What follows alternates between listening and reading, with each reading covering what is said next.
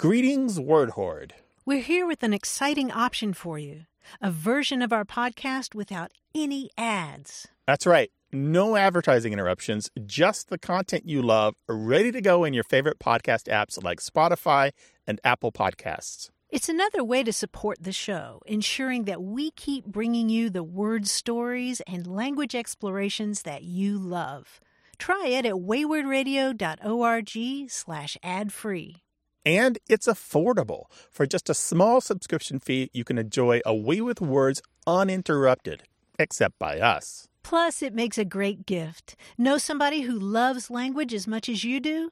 Give them the gift of words. Easy to sign up, easy to enjoy. It's the same A Way with Words, just streamlined for your listening pleasure. Go to waywordradio.org slash ad-free. Support us, support the show, and enjoy an ad-free listening experience. waywordradio.org slash ad-free. Thank you. You're listening to A Way with Words, the show about language and how we use it. I'm Grant Barrett. And I'm Martha Barnett. A couple of weeks ago, we had a caller from Mammoth Lakes, California, who was telling us about her father giving her this advice to use small words, but he gave the advice in the form of really big words. You it remember started this? with promulgating your esoteric cogitations, and it went on yes, from or articulating your superficial sentimentalities, blah Mhm. blah blah. But it was it basically boiled down to eschew obfuscation. Or. Don't you know, use long words. Don't use big words. Yes, exactly. And that prompted a memory from Tommy Cogswell, who listens to us in Tallahassee, Florida. And he recounted a story where he was going to the store every day and he would run into this older bully who would give him a hard time by using all these words that he didn't understand. And so Tommy went back to his mom and, and dejectedly told her that there was this guy giving him a hard time with all Mhm. these big words. And so she gave him something to say back to this Okay. guy. It goes, Do you have the audacity to doubt my veracity, or even to insinuate that I would prevaricate, while I'll thrust my phalanges into your physiognomy with such intensity that it will horizontalize your perpendicularity? so, other words, I'm going to punch you in the face and knock you down. yes, if you keep doing that. If you keep calling me a liar. yeah. And so the next day he goes to the store, runs into the guy. Is the guy a kid? It's a he's a high schooler High school, and, and mhm. tommy at the time was nine or ten and so tommy responded to the kids taunting with that phrase and the kid said where did you learn that and he said my mama told me to tell you that luther but it turns out that this was a little ditty that was going very around in similar to the long word thing. That we, yeah, that's Right? cool. yeah It was the meme of its era, as we said on that last call. I know, right? Fight back against those bullies. Well, this show is about all things related to language, and a lot of it has to do with memory and family and history and culture. 877 929 9673. Email words at waywordradio.org. Talk to us on Twitter at WAYWORD, and join us on our Facebook group. Hello, you have a way with words. Hi, this is Storm calling from San Antonio, Texas. Hi, Storm. Welcome. What can we do for you? Well, we need an expert and opinion on a debate we're having in my family. Uh, my son and I were having a discussion, and he used the term prank call. So I corrected him, saying, No, no, no, dear, you commit a prank. But if you want to prank someone using the phone, that's a crank call. So my son, who is almost 15, looked at me like I was crazy and said, "Mom, that's not even a word," um, you know, meaning a phrase. So I Googled crank call and then swaggered over to him to show that crank call is indeed a term. But I was shocked to find that crank call is the less common version and that it had um, somewhat of a more negative connotation than prank call. I checked with my parents who are in their late 60s, and they've heard of both terms, but state that a, a crank call is different. And my mother used the word insidious and dangerous. Ooh, nice. and in asking friends, I find there's a mix of crank versus prank. Um, some say crank call is a more old-fashioned term, and I was wondering if you could um, weigh in on this and let us know a little bit more about the derivation. I, I don't find that it's there are real regional differences with my friends that I've asked. Is it a generational thing? when did crank become bad? You've done such fine work there so yeah, far. You've done your homework, You've Storm. come very close to the end on this. Couple things here. Obviously, the rhyming of the two words, prank and crank, has to have something to do with the confusion. So let's just acknowledge that I could easily see somebody confusing them. But they are different words and they have different histories and they do mean different things. And if you wanted to be specific, you might choose one word over another. For example, a crank call, uh, was it your mother or your mother in law? Um, My mother. Your mother, yeah. I think she's right. A crank call tends to be the heavy breather or the one who says, uh, you know, offensive things or the, the people who call you and then hang up and they do it repeatedly or the one who the ones who say, um, you know, mean gossip about you or your neighbors on the phone. And, and their, their goal is to make themselves feel superior, but they're not trying to get a laugh, really. They're not trying to just do a joke. It's not the is your refrigerator running style of call. so it is insidious and dangerous. Yeah. Was it insidious and dangerous? Is that what she said? Yes, those were some of the terms she Yeah. used. And I think of my harmless crank calls from when I was young, and you know, I had no idea I was referring to something so dangerous or that I was doing something. but there's definitely some overlap where people have just used crank call to mean prank call. And a prank call is a prank. You're doing it as a goof, a laugh to make you or your friends uh, uh, giggle, or you're trying out these old favorites. Um, or a prank call, you know, I think of the Jerky Boys when I was coming up in the world. Do you guys remember these? The Google it. They're so Uh-uh. they did the classic prank calls where the whole thing is just to put on and they do voices and set up these weird scenarios and these poor operators or whoever they talk to just fall for it again and again and again. More of like the morning show style of call, you know, where they call the wife's husband at work with some made up story and she's giggling on the line. That's a prank call, right? Hmm. So, was there a particular time that crank became bad? I mean, was this did this happen around the time like when methamphetamines were began No. to like be referred to as crank, Ah, or, No, those or are when separate. the term crunk came along, as No. you know, sort of having a good time Those or are getting drunk? all etymologically distinct, very different from each other in their origins. Crank is a negative thing, uh, goes back way before even uh, the telephone. Right, I know a person can be cranky. Well, or no, I mean crank, crank. crank as in someone who sends you these insidious and evil email or, or postal mails. We have crank letters um, in print. The word crank letters, the phrase crank letters from the 1800s, where people talk about receiving crank letters. There's a one story I read of a, an editor at a newspaper talking about how he divides his mail into four stacks: the bills to pay, the letters to the editor, um, the letters some people would want to cancel their subscription, and then the fourth one is the crank letters, and these are the ones who suggest plots of the government or uh, who suggest that the newspaper is in bed with the local politicians or that sort of thing. Yeah, and you think of a crank as a person, a particular kind of person. He- Like, oh, he's a crank, but you don't say, oh, he's a prank. Right, and so so that crank, as in the person who's got some ulterior motives, and they're they're out to they're out to make a point and not get a laugh, um, does come from cranky though, meaning um, ill-tempered or foul-tempered, and that in turn comes from Dutch and German. The words crank or krank, kronk, which means sick, or so it's kind of, imagine how you'd act if you were sick. You'd be really hard to please and likely Yes. to, to get angry at a moment's notice. So it sounds like what you're saying is that crank is more insidious than, Yeah, than a simple and has prank. and has been for a very mm-hmm. long time. Interesting. Yeah. Mm-hmm. Well, I had no idea, and I won't refer to my harm the harmless calls of my youth as crank calls anymore. Right. Lest anyone think I was up to uh, some something nefarious. well, thank you so Yeah, much sure. for weighing in on on this debate. This has been uh, enlightening and a lot of fun. Yeah, Your show is one starting of the few radio shows my children and I enjoy listening Yay. to together. Oh, Thank you very much. fantastic. Thanks for calling. All right. Okay, Take Thanks care. a lot, Have Storm. day. Bye-bye. Bye now. Bye-bye. We do occasionally get prank or crank calls on the toll free line, but don't do that. Call us with something real, 877 929 9673, or email us words at waywordradio.org. Hello, you have a way with words. Hi, this is Frank from Richardson, Texas. Hello, Frank. Welcome to the show. Hi, Frank. What's up? Well, my son and I were on the way to school a couple days ago, and we heard this funny story on the radio about a Dallas Cowboys football player who had recently tweeted out a picture of a tattoo that had a number, 189, which was his draft number, and a potato chip.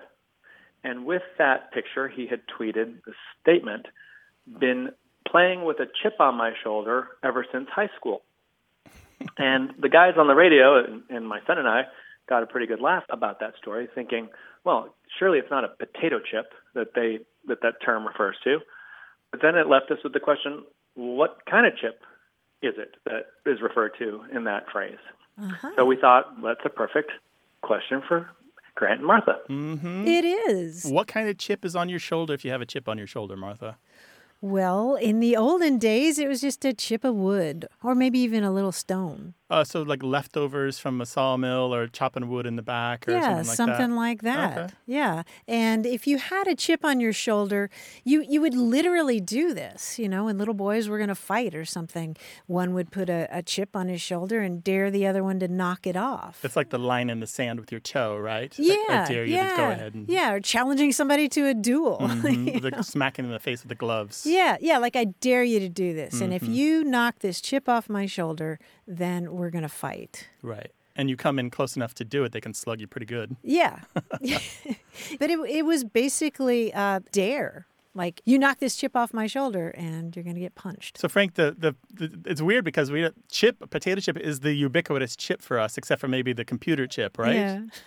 That's right. We we we cycled through all the chips that we knew, like poker chip or chocolate chip chip, and we knew those weren't the right answer. We we figured it had to do with something like um, wood, but you know we couldn't figure out how the chip got on the shoulder in the first place. So this makes sense that somebody put it there as a as a dare or a challenge to somebody else. Right. Yeah. And so if you have a chip on your shoulder as you're going through life, you're sort of, you know, churlish or, or daring people to uh, to cross you. Yeah. Now You have what, a grudge or something. What do people do? Uh, Boys on the playground, they'll just say like, "Bring it," and like put up their dukes. How does that go? I don't even know.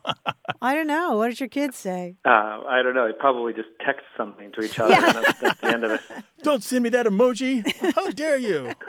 Great. Well, thank you guys. I knew you'd have the answer, and uh, you delivered. Awesome. Thanks Thank for you calling, so much Frank. for really calling. appreciate it. Bye bye. So the descriptions of boys doing the challenge with the chip on the shoulder date back to like the 1830s or Yeah. earlier. Yeah. But the figurative expression about he's walking around with his chip a chip on his shoulder isn't until later, like the 1880s, right? Right. Something like that. Right. But it's funny that the expression is disconnected from its roots, so that we have to. It's a real puzzle. That I guess mm-hmm. that's why we do the show. But right, Yeah, to, right. to reconnect the present language with the past history and go, oh, right. there was a time when woodcutting was so common that you could say chip and everyone understood you meant wood chip. Well, maybe you know, maybe there's a thing that's now said to challenge another boy at a fight on a playground. The young women never did it at my school. They would just go at it and you could Mm. We never see it mean. start. Okay, let us know if you know that language, 877 929 9673, or tell us the story in email to words at waywordradio.org.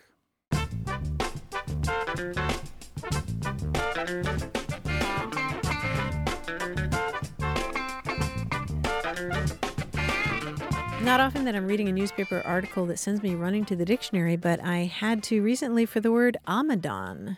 O M A D H A U N. omadhaun. D H A U N, is that a Gaelic word? It's partly from Irish, partly from Manx, Mm-hmm. and it means a foolish man or boy. omadhaun. omadhaun. Yeah, Now, so it was an editorial. Find that? It was- Irish newspapers. Actually, it was in Esquire. It was Charles Pierce writing a very Okay. opinionated piece, as only he can do, and he was talking about omadhauns. He he's got an ear for an eye for dialect Oh, and my good words. Yeah, he's Yeah. got the same thing that Stephen King has. Just he just knows it and collects it, and then knows how to spin it out so it feels authentic. Yes. Yeah. Yes. omadhaun. 877-929-9673. Email words at waywordradio.org. This is a show about language examined through family, history, and culture. Stay with us. Got a minute? We need your help. Head over to gum.fm slash words and share your thoughts in our quick survey. Your feedback matters. It's the backbone of our show's success. Thanks for making our show even more successful. That's gum dot fm slash W-O-R-D-S. Thank you. You're listening to A Way with Words, the show about language and how we use it. I'm Martha Barnett. And I'm Grant Barrett, and on the line is the hero of the hour, John Chaneski, our quiz guy. Hi, John. Oh boy, I'm the hero. Thanks, Dun, Grant. Hi, Martha. dun, dun, Hello. Now you know you know what goes along well with words is music. Yep. And this week's quiz is very, very simple. I've added a letter to the name of a famous recording group, and then I've described the new group or, or their change of occupation or their oeuvre. You tell me who they are now. Oh boy. Okay? Okay. Well, let me give you an example. Okay. Billie Joe Armstrong, Mike Dirnt, and Tré Cool are trading in their instruments for a lime colored delivery truck. Now they're known as Green Dray. Oh, oh no. Wow. Dray, yes. Okay.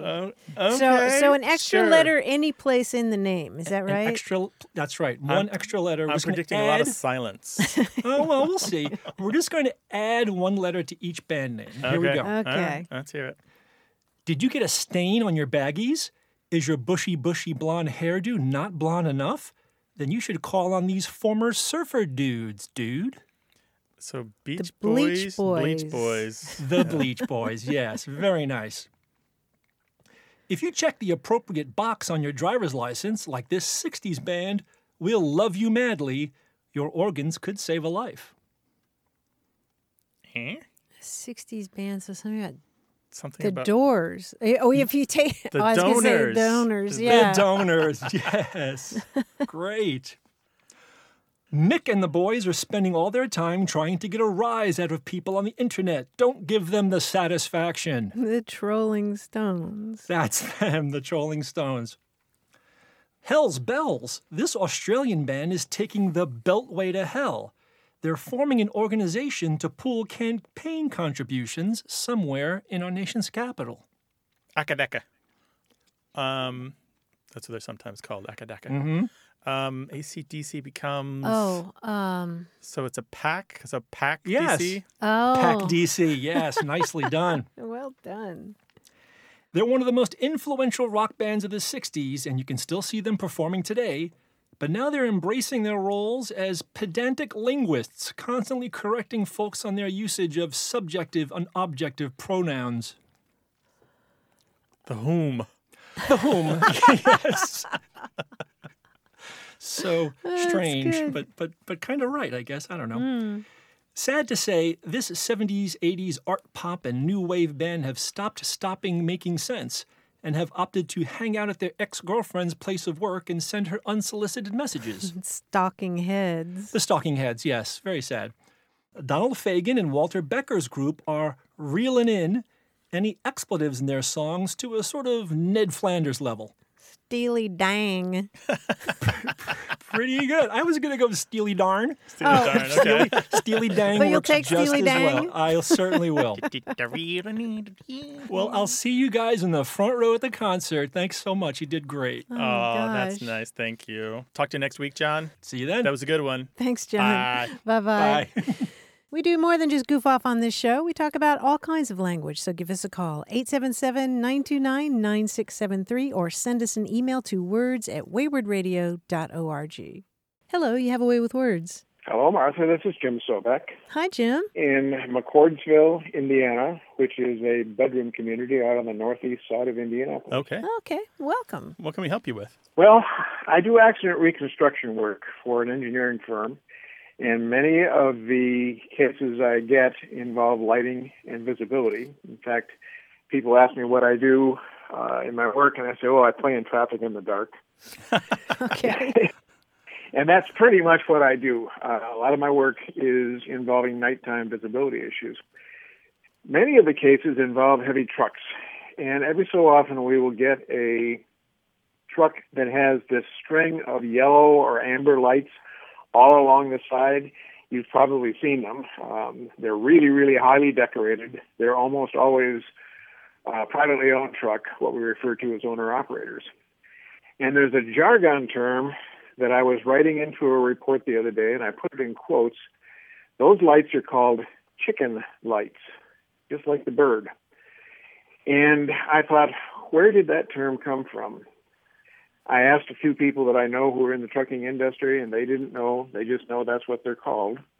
I did a little online research and couldn't find the origin, and so I thought, I know who I'll call. So you want to know why these bright lights decorating tractor trailer rigs are called chicken lights? Yes, they're Oh. always amber lights, and Amber. they may be all across the front and the sides, Yeah. uh, never on the back. Okay. Because uh, I've done the same kind of deep dive on the internet that you did. And also, I talked to my sister in Missouri. She's a dispatcher for a trucking company there. And I had her ask some of the drivers and the people in the office. Um, and this is a, there's such a culture of driving and drivers and trucking in this country. It's a, one of the most common professions, actually, is truck driving. I thought for sure she'd come up with something. And the only thing that she could come up with was the same thing that I found on looking online, which has something to do with the drivers who used to drive only chickens. Did you hear that? Did you see that? I did not run across that. I suspected it, but I couldn't think of any reason why that particular part of the culture would decide on those kinds of lights. All right, so I pieced it together from some comments from people who've been driving since the 70s and a couple newspaper articles. And the theory that I have, and this is just a theory, is it has to do with Frank Perdue, as in Perdue Chickens. In the early 1970s and the mid 1970s, he started this series of radio commercials featuring um, Gene Klavan, who was a WNEW radio personality in New York, doing the voice of a truck driver called the Hard Driver. And the whole idea was in the these radio commercials was that uh, Perdue chickens were rushed to market at super speed, so they were absolutely fresh and da da da, and you and you knew you were getting high quality um, product, right? But the other right. thing there, the other part, this is where the penny dropped for me, was that somebody swears in one of these discussion forums that Frank Perdue insisted that his drivers put brightly colored yellow lights on the front of the vehicles and they were therefore they were very recognizable on the road, and you would know that that was a Perdue truck, either hauling frozen chickens or live chickens. Interesting. Yeah. I think we have worked on cases involving Perdue. Yeah. and I might be able to find somebody within that corporation and actually have them go back and figure that out. Yeah, you want to look probably early 70s, maybe 74 through 78, something like that. That's the data that I found. The best place to talk about this, by the way, is the forums of the American Truck Historical Society. And if that name doesn't give you shivers, you're not a true American. It makes me want to stand up and salute. right? The Thank American you for bringing me my Historical stuff. Society. Yeah, right. it's a, there's a bunch of real fun guys having a goofy conversations about the inside business of being a driver. It's it's really cool. But they talk about this, and I read so many pages of this to try to piece that story together for you. But I want to leave you, Jim, with one more theory, which is a lot simpler. And you know this show, and you know that the simple theories are usually the right ones, right? That's correct. Yes. The theory is is that the amber lights that are wildly decorating these trucks look a lot like the lights that keep chickens warm. Oh, That's it. Some people are just saying it's nothing more complicated Oh. than the oh. amber lights. They look like the heat lamps that you put over chicks. Oh, I thought that you were gonna, makes a whole lot of sense. Yeah. I thought you were going to say they look like yolks. That's that's what I've been thinking the whole time. No, they do. They look a lot, but they're smaller. But the color's about the same as a heat lamp. Some some varieties of heat lamp, right? Huh. They are. Yes. My brother used to catch chickens as a summer job, and they had these lamps in the coops. Oh, So and here- they were amber. They were amber, yes. that's cool. There you go. Well, here's what we're going to do, Jim. Obviously, a, a lot of our listeners are going to call us and email us with their ideas on this. But if you do talk to the people at Perdue, I insist that you call us back and tell us what they said. All right? I will absolutely do that. I love this show, and I know that there have got to be a lot of truckers in the industry who listen to it because when you're on the road, Yep. it gets pretty boring just listen to the CB. We we know they listen. They call us and email us. They listen on podcast, and they said I had to pull over to ask you this question. Outstanding. Thanks, Jim. Take care now. Bye, Jim. Thank you very much. Bye-bye. Bye. 877 929 9673.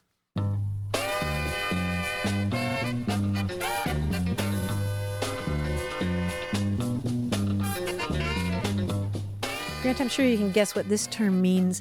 Noon of night. So midnight. Yes, I came across that in a poem by Edward Bish recently. "Twas ebbing darkness past the noon of night. So if you are a night owl, it's your midday. Yeah. Right, when you have your lunch. Yeah. Which reminds me, I've always loved that about night shifts. They still call the mid shift meal their lunch, even though Oh, it's not happening in the middle of the day. Yes, I used to work 11 to 7 in the psych unit at a hospital. And yeah, 877 929 9673. Welcome to A Way with Words. Hi, uh, this is McPaul calling from New York City. Hi, McPaul from New York City. How you doing? This is just a thing that popped into my head uh, a little while back. Uh, it's about a, a, a piece of slang uh, phrase, like a slang expression that used to be like a very kind of common in my life, which now I don't really ever hear at all anymore. And this um, Uh, it goes back to when I was in sort of middle school and high school, uh, and I grew up in Erie, Pennsylvania. Uh, the the slang that was used um, among you know all my contemporaries for a, a peanut butter sandwich was uh, it was referred to as a choke and slide. A choke and slide. Choke and slide, yeah, Uh-huh. right. Like that's what you would call a PB and J. Like if some, you know, you're in the lunchroom and you're, you know, engaging in uh, trading. You know, it'd be like, all right, I, I'll give you this choke and slide for that ham and cheese kind of Nice. thing. You know, um, it's a fun expression. I like how descriptive it is because you know, choke and slide, right? Peanut butter is sticky and the the, the jelly is is slippery. Mhm. Um, and it's the kind of thing where it would have been a normal expression that anybody in my whatever eighth grade, grade class would have totally understood what you were saying. But now I really never hear it at all. And I've asked my kids who are, you know, just uh, sort of uh, just out of high school, and they really had never heard that expression at all either. And I, I just was wondering, like, was it only like a regional expression? when were you in the eighth grade? What year would, were we be talking about? Oh, uh, this would have been like the mid 70s. I think I was Okay. in eighth grade in like 75, 74, 75. Okay. Yeah. Uh huh. Yeah. Um, I haven't heard it. I, I sure didn't hear it growing up. It, it reminds me of a lot of other regional expressions that have to do with how you consume the food, like gap and swallow, which is a kind of cornmeal mush, or or slick and go down, which is a mm-hmm. kind of I think it's a kind of dumpling in the in the Appalachian region, or slip go down. Oh, oh. Yeah, um, and I I think you're right about the origin that it's choke being the peanut butter, which sort of sticks to the roof of your mouth, and the slide being the Sure. the jelly that just slips on down. Uh, Grant, do you have a sense of it being regional though? No, no. There's a tiny bit of evidence that it may be African American. I see it pop up in Google Books and a few uh, uh, black romance novels. Um, they're that have different author names, or they all could have been the same author writing under different pseudonyms. But I do find it in a novel from 1959 by Doris Miles Disney, not related to the Disneys as far as I know, a mystery novel called "Did She Fall or Was She Pushed?" And she's not.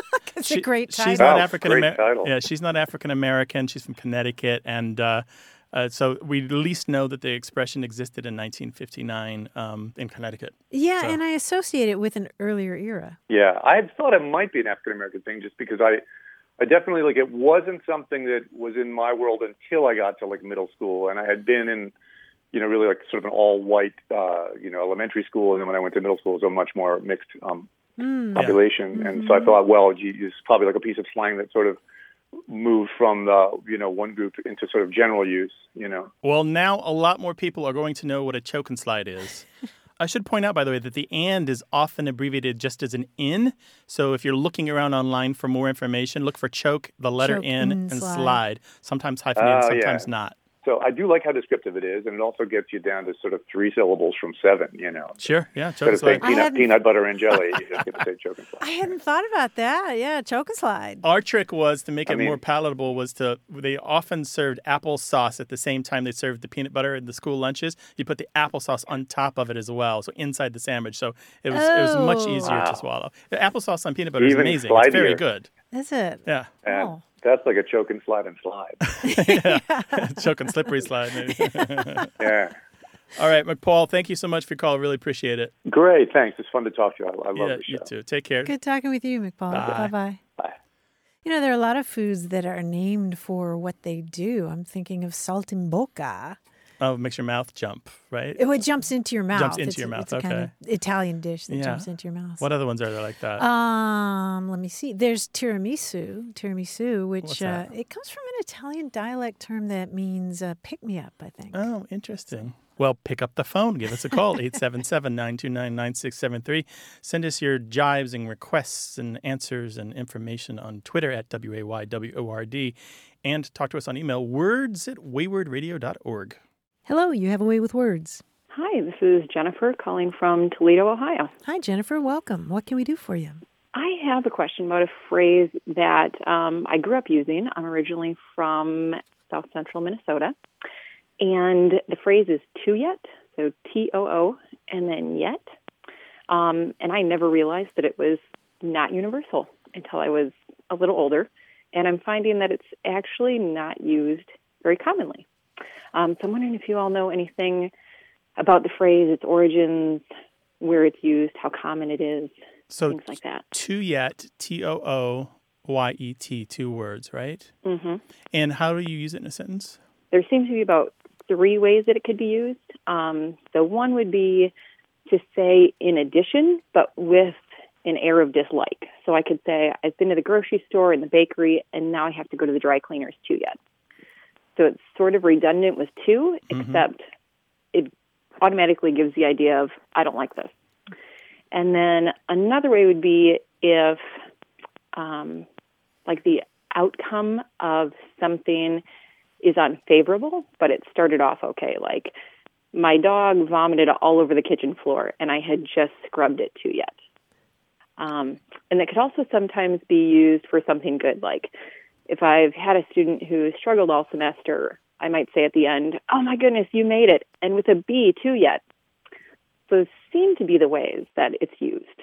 Most of the uses that we find of this recorded in the sociolinguistic texts and the dialect texts point to it being really common in Michigan and um, a few occasionally popping up in Iowa, um, but mostly in Michigan. So to get a field report of this from you from Minnesota is a really nice treat. So happy to have that.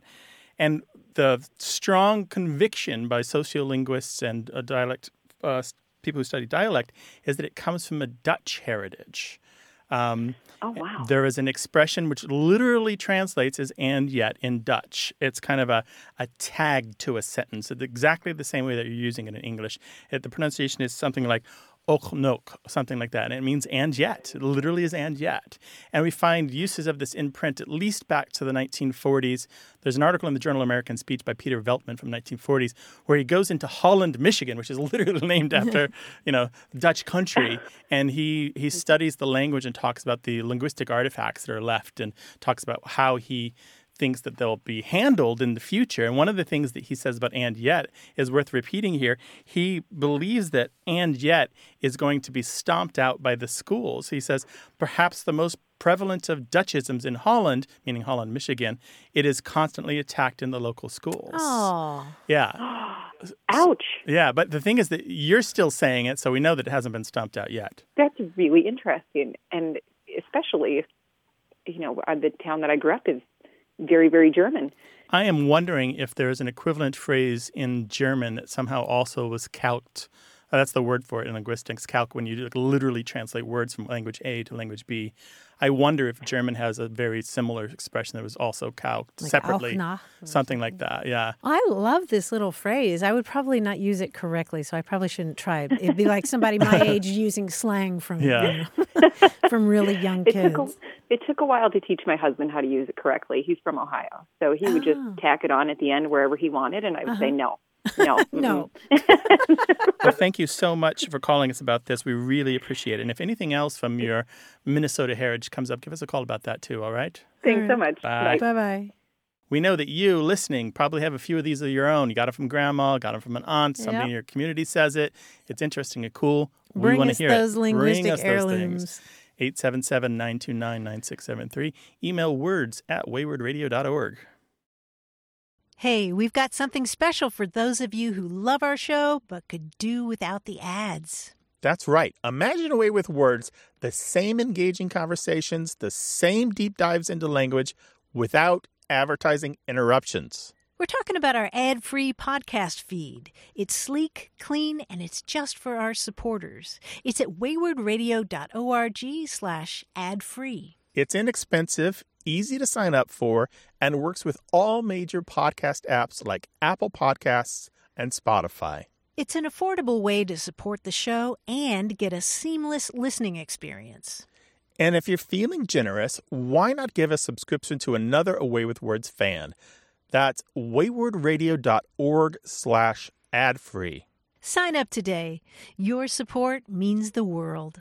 waywordradio.org slash adfree. Thank you. You're listening to A Way with Words, the show about language and how we use it. I'm Grant Barrett. And I'm Martha Barnette. In Latin, the word ursus means bear, and it's in our word ursine, which means bear like. And it's mm-hmm. also the root of the feminine name Ursula, which means little bear. Oh, I didn't know that. yeah. Good. And it's in the name of the constellation known as the Big Bear, which is Ursa Major. Ursa Major, right? And it's in a bunch of Romance languages. French like- is ours. Okay. O U R S. Looks like the English word ours. Okay, there Uh-huh. you go. Spanish also for bear. And it's a distant relative of the ancient Greek word for bear, which is arctos. And the Greek word for bear, arctos, is inside of the Greek word for north, which is arcticos, which Mm-hmm. literally means of the bear. And it's a reference to that same constellation, Ursa Major, which is the most notable constellation in the northern sky. And so the Greek word for bear, arcticos, Mm-hmm. gives us the word Arctic. Arctic. Mhm. Yeah, isn't that cool? That's really cool. There's another thing about bears, which is that they're so fearsome that over the centuries, people have superstitiously referred to them not directly, but with what we call taboo variants, Mm-hmm. because they're just so scary. And there are lots of different names for bears in lots of different languages. Um, like in Sweden, they used to use a term that translated as golden feet or 12 men's strength. And the Laplanders used to use uh, a term that translates as the old man in the fur cloak rather than refer to a bear. And in Ireland, sometimes the Irish would refer to a bear as the good calf. What does that mean? It's it's a euphemism, you know, rather than rather than talk about this thing with gnashing teeth and big, you know, sharp claws. Sure, yeah. They would call it the good calf, or in Welsh it was called the honey pig. The honey pig. Yeah, Interesting. and in Russian, as a matter of fact, it uh, it goes by a name that translates as honey eater, and that word is medved. You know, you see that a lot. as oh, a, yeah. we name, know right? famous people with that last name, and now it clicks, right? Right, Yeah. right. And the med is related to English mead, which is made with honey. Mm-hmm. Blah, blah, blah. I've been exploring this whole tangle of uh, words that are related to bears because of a conversation I had uh, a couple of weeks ago with Steven Amstrup, who is the chief scientist for Polar Bears International, which is a nonprofit dedicated to the preservation of polar bears Mm-hmm. and their habitat. And we had this whole other conversation about um, about polar bears and the different words for polar bear in different languages. Mm-hmm. For example, the scientific name of the polar bear is Ursus maritimus. So sea bear, Exactly, Okay. right? And in Denmark, it's Isbjorn. Uh, something bear. Uh huh. Yeah, the b- Bjorn is bear. Oh, what's the east part? The east part is ice. Ice bear. Okay, there we go. Yeah. So I think it's interesting that its scientific name is sea bear, but um, I don't know. Will we have the Danish name as just a uh, relic? I love this discursive stuff. I really do. Yeah? And uh, taboo variant is a great linguistic term Mm-hmm. that people should know. A lot of languages, for example, have taboo variants for the devil. They never name him directly, they refer to him as something else. Mm-hmm. Right. That's cool. I thought you'd like that. I did like that. I really enjoyed that, Little etymological Yeah. meander. which is perfect. I loved it. Yeah, it took us where we needed to go. Right. Well, we we're going to end with your name. Grant, No, which possibly relates to French meaning large, which I'm getting there. Oh, Barrett. like, like gr- possibly means bear king, but it's I don't trust any of the name history books. Most of them have stolen from each other for so many centuries that the, what they have to say is unbelievable. I'm I'm over here nodding my head, but it's a it's a possibility. Possibility. yeah. Same with the name Arthur. So It may Great have to do Bear King bears. welcomes you to call the show at 877-929-9673 or send us an email to words at waywordradio.org. He's a teddy bear. Hello, you have a way with words. Hi, this is Alice from Iron Mountain, Michigan. Hello, Alice. Hi, Alice. What's up? Well, I grew up on the north side of Chicago, and um, when when someone came uh, with a new haircut, a child came with a new haircut, we would stand around him and point fingers and say, "Baldy sour, Baldy sour." And I thought it was a neighborhood thing, but then I I, I talked to my friend who grew grew up on the south side of Chicago, and I said, "Do you know what a baldy sour is?" And she said, "She said, sure, it, it's a kid with a with a new haircut." So my question to you is, where did it come from, and how far did it go? Oh, I love this. Baldy sour. Baldy so it's just the kid with the haircut or the haircut itself or both? Well, the kid with the haircut, it was teasing, you know, and laughing. And was it a particular kind of haircut? No, it was just a short haircut. Okay. You know, now this was 80 years ago. 80 And years kids- ago. Yes, and kids had short haircuts at those times. In those days. Wait, so we're talking the 1930s? Yeah. Yeah. 1930s, 1940s? 40s. Yeah. 40s. Okay. Wow, Baldy Sour. All right, there's not a lot on this, but I love this term, and we've got some listeners who are now have their ears perked up because it's common enough that you do find it used in fiction and writing, but rare enough that I know of no dictionary of slang or dialect or regional expressions that includes it. Not a one. Wow. And you will find it again and again from as far back as the 1940s, which is why I wanted to nail that down with you, to Mm-hmm. mean a crew cut or a sh- very short haircut or a flat a short top. hair? Yeah, Yeah. very short. And you'll find again and again people talking about joining the army and lining up for their baldy sour that they're going to get from the barber. And you'll find kids talking about um, having lice in school and coming home and their mom or their dad give them the baldy sour haircut or a certain amount of stories being told, like you said, which where the kid would come back uh, from being away and they'd have a short haircut or a haircut that wasn't fashionable, and you know people would taunt them with baldy sour, baldy sour. Well, interesting. I didn't know it, it went as far as the Army, but uh, I guess it is a common term then. yeah, well, common enough that it shows up in, in print over a long period of about 70 or 80 years, but the origins are still indistinct, as you'll often find with a lot of slang. I have one theory about this. In the 1870s, there was a bit of doggerel, like this kind of rhyme, I think set to music, that was being passed around. And it was called The Band of Baldy Sour. This is ah, 1878. okay. And it's about a marching band with instruments and the whole thing trying to cross a body of water, a lake, I believe, on a canoe and falling in. And it's very much this farcical bit that I can imagine being recited, say, at Boy Scout camps or at school or just as a goof, like at the lodge mm-hmm. hall or that sort of thing. I suspect that this may be the start of the popularization, for as little as popularization as there was, of the term baldy sour, but there's no connection to haircuts in there, so I'm not 100% sure. Hmm. At the same time, just about the same period, there was a mine, a, a, a, a mine, a gold mine, that was established in Nevada in 1872 or so called the Baldy Sour Mining Company, and it was in Treasure Hill, White Pine County, Nevada. And they had um, they used the name with no explanation whatsoever. But my my theory is is that Baldy Sour was making the rounds during the 1870s, either as the, a joke or a comic character or something that people were seeing on stage or from one of the one of the, the groups doing the tours of the country doing the small town halls and that sort of thing. But i haven't nailed it down. It's definitely in my file for more work needs to be done. Well, I didn't realize it was that widespread. yeah it's interesting right Yes, it certainly is. Alice, what a great question. Well, thank you. Thank you for, for doing the research. Well, Yeah, I'm sure. Happy to solve an 80 year old mystery. well we'll we'll let you know and everyone know if we find out more about baldy sour meaning a short haircut okay Okay. take care now All right. Bye. bye bye. 877 929 9673. hello you have a way with words Hello. hi who's this Hi, this is Sam Ford from Bowling Green, Kentucky. Hey, Sam. what's up how can we help I am very interested in a question that has been plaguing me for years in conversations with people, and it all revolves around the phrase, if that's what you think, comma, you have another blank coming. Uh-huh. Another blank coming. and what would you put in that blank I would put the word think, T H I N K. Uh-huh.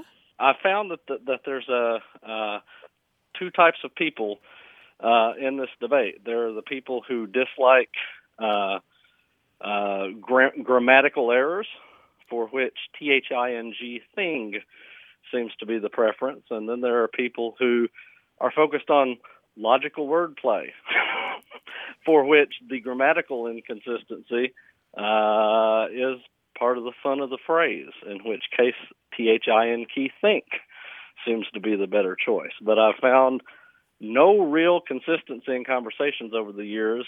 Uh, half the people I know seem to use one uh, and half the other. So, Sam, your argument is that it should be parallel. If you think Yeah. this, if you think verb, then then you have another think that Noun. is a noun coming. Right? Uh, exactly, that you need to rethink Yeah. your thought. Yeah. It's a paradigm shift. You need a paradigm shift in your mind. yeah the wordplay of Yeah. if you think x then you've got another Think. Coming. with coming. Yeah. But now people drop off that first part before the comma and they only do, well, you've got another thing coming, and they don't really Yeah. get the joke anymore. They don't Yeah. get the wordplay. Right. Well, that that makes sense. And I do wonder because we don't use think as a noun, if part of the dropping Mhm. off of the first half of the phrase came from the fact because that's what I've heard people express is you you've got another think coming is not a you would say thought, right? Mhm. That's what Right. I've heard, but of course that wouldn't be very fun wordplay No. in the original phrase. Right. But another Right. thing coming is grammatical, but it's nonsensical in my mind. It doesn't make any sense. What thing? What, I mean, what, any that's so vague and irrelevant. It makes no sense. I'm, I'm thinking If of like we all, yeah. a comic book character, the thing. That's all I think of. I think we're overthinking it. well, you know, it, it is true. We almost always have another thing coming. In general, it's it's uh, Yeah, one after the yeah, other, that- right? that- Until the last days. Yeah, that's that's what I always pictured was another thing kind of coming around the corner. You know, you're thinking this way, but but there's another issue that you have to deal with that's just around the corner. But but I think Grant is keyed in on something, which is that sometimes that first part of it falls away, and people just say, Yeah. "Well, you have another thing coming." Yeah, I hadn't thought about that, but it makes it makes sense. Do you uh, do you all have any idea how old is this? It's pretty old. What, at least a hundred? At least 100 years. Yeah. Yeah. we can find both another thing coming and another think coming from the early 1900s. Uh-huh. Now we find another wow. think coming from far earlier because it was the original Yeah. form, but they are both so common now that they continue to battle it out for supremacy, and neither is really coming to the fore. Um, Bryan Garner, who is a linguistically conservative language expert, and I mean linguistic and not political conservative, he actually ranks this as a four out of five on his language change scale, and that means that he thinks the change is almost completely done. Where there are a few quibblers who dislike another thing coming, but they mm-hmm. might as well just give it up because it's gonna it's gonna be permanent before too long. I refuse to. I've got to hold on to this phrase. The word the word play is too rich to let go of think. Well, and the nice thing is if So- they don't get it, the word play feels all the sweeter, doesn't it? Exactly, it gives you even more pleasure. Well, if people think this phrase is going away, they have another think coming. we'll leave it right there. That's a perfect close, Sam. Thank you so much. All right, Sam. Thank you. Thank you all. Take care. Okay. Bye-bye. Bye bye. There's always another think coming when you listen to A Way with Words, 877-929-9673. Email words at waywordradio.org and talk to us on Twitter at W-A-Y-W-O-R-D.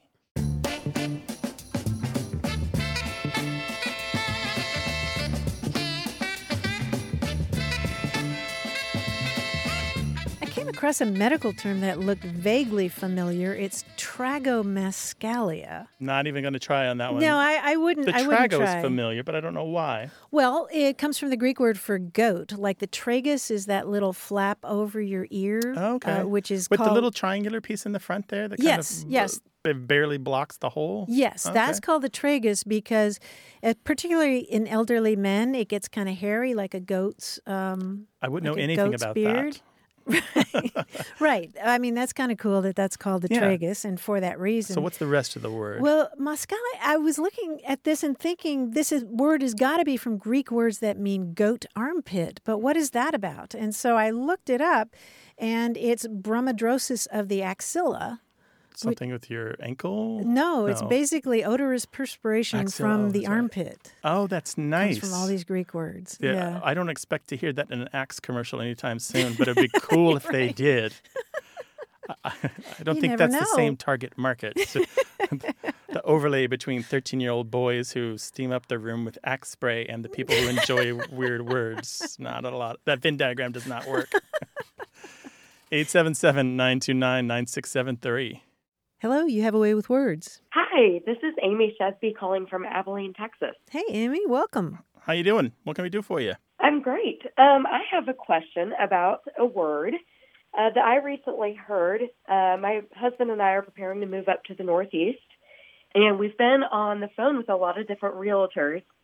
And uh, one of the realtors that we recently spoke with, uh, her name was Linda, and she was talking to us about the process of applying to different places that we were interested in.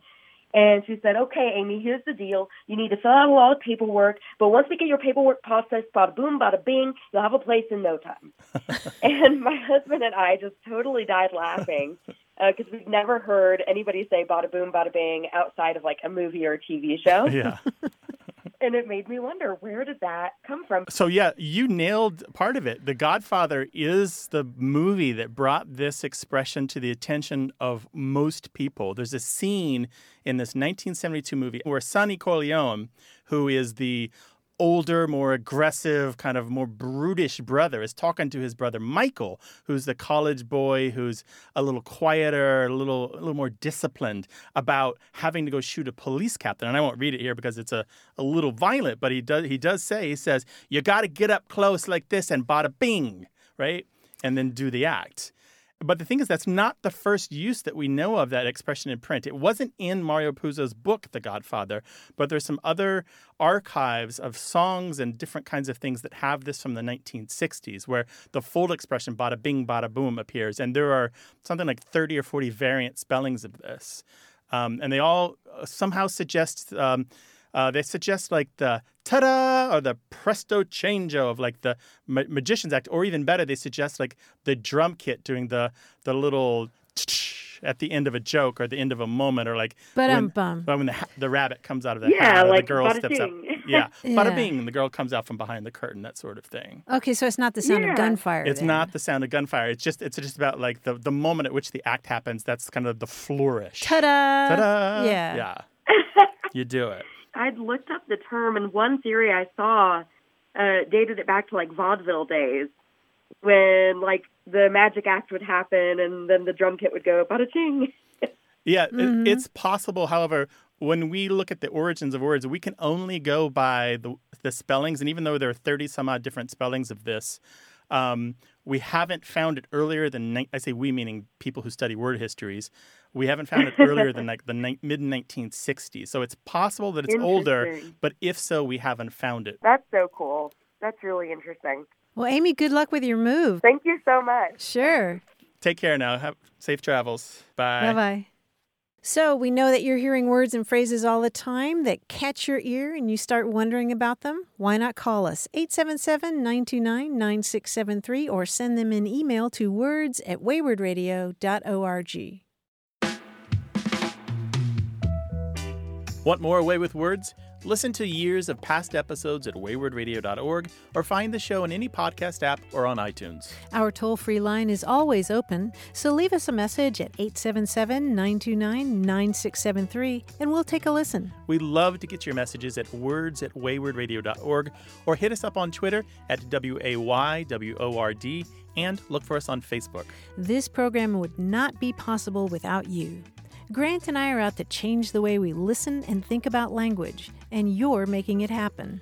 Thanks also to senior producer Stephanie Levine, director and editor Tim Felten, director Colin Tedeschi, and production assistant Emma Kelman in San Diego. In New York, we thank quiz guy John Chaneski and that master of keeping it real, Paul Ruest at Argo Studios. A Way with Words is an independent production of Wayword Inc. From the Recording Arts Center at Studio West in San Diego, I'm Martha Barnette. And I'm Grant Barrett. So long. Bye bye.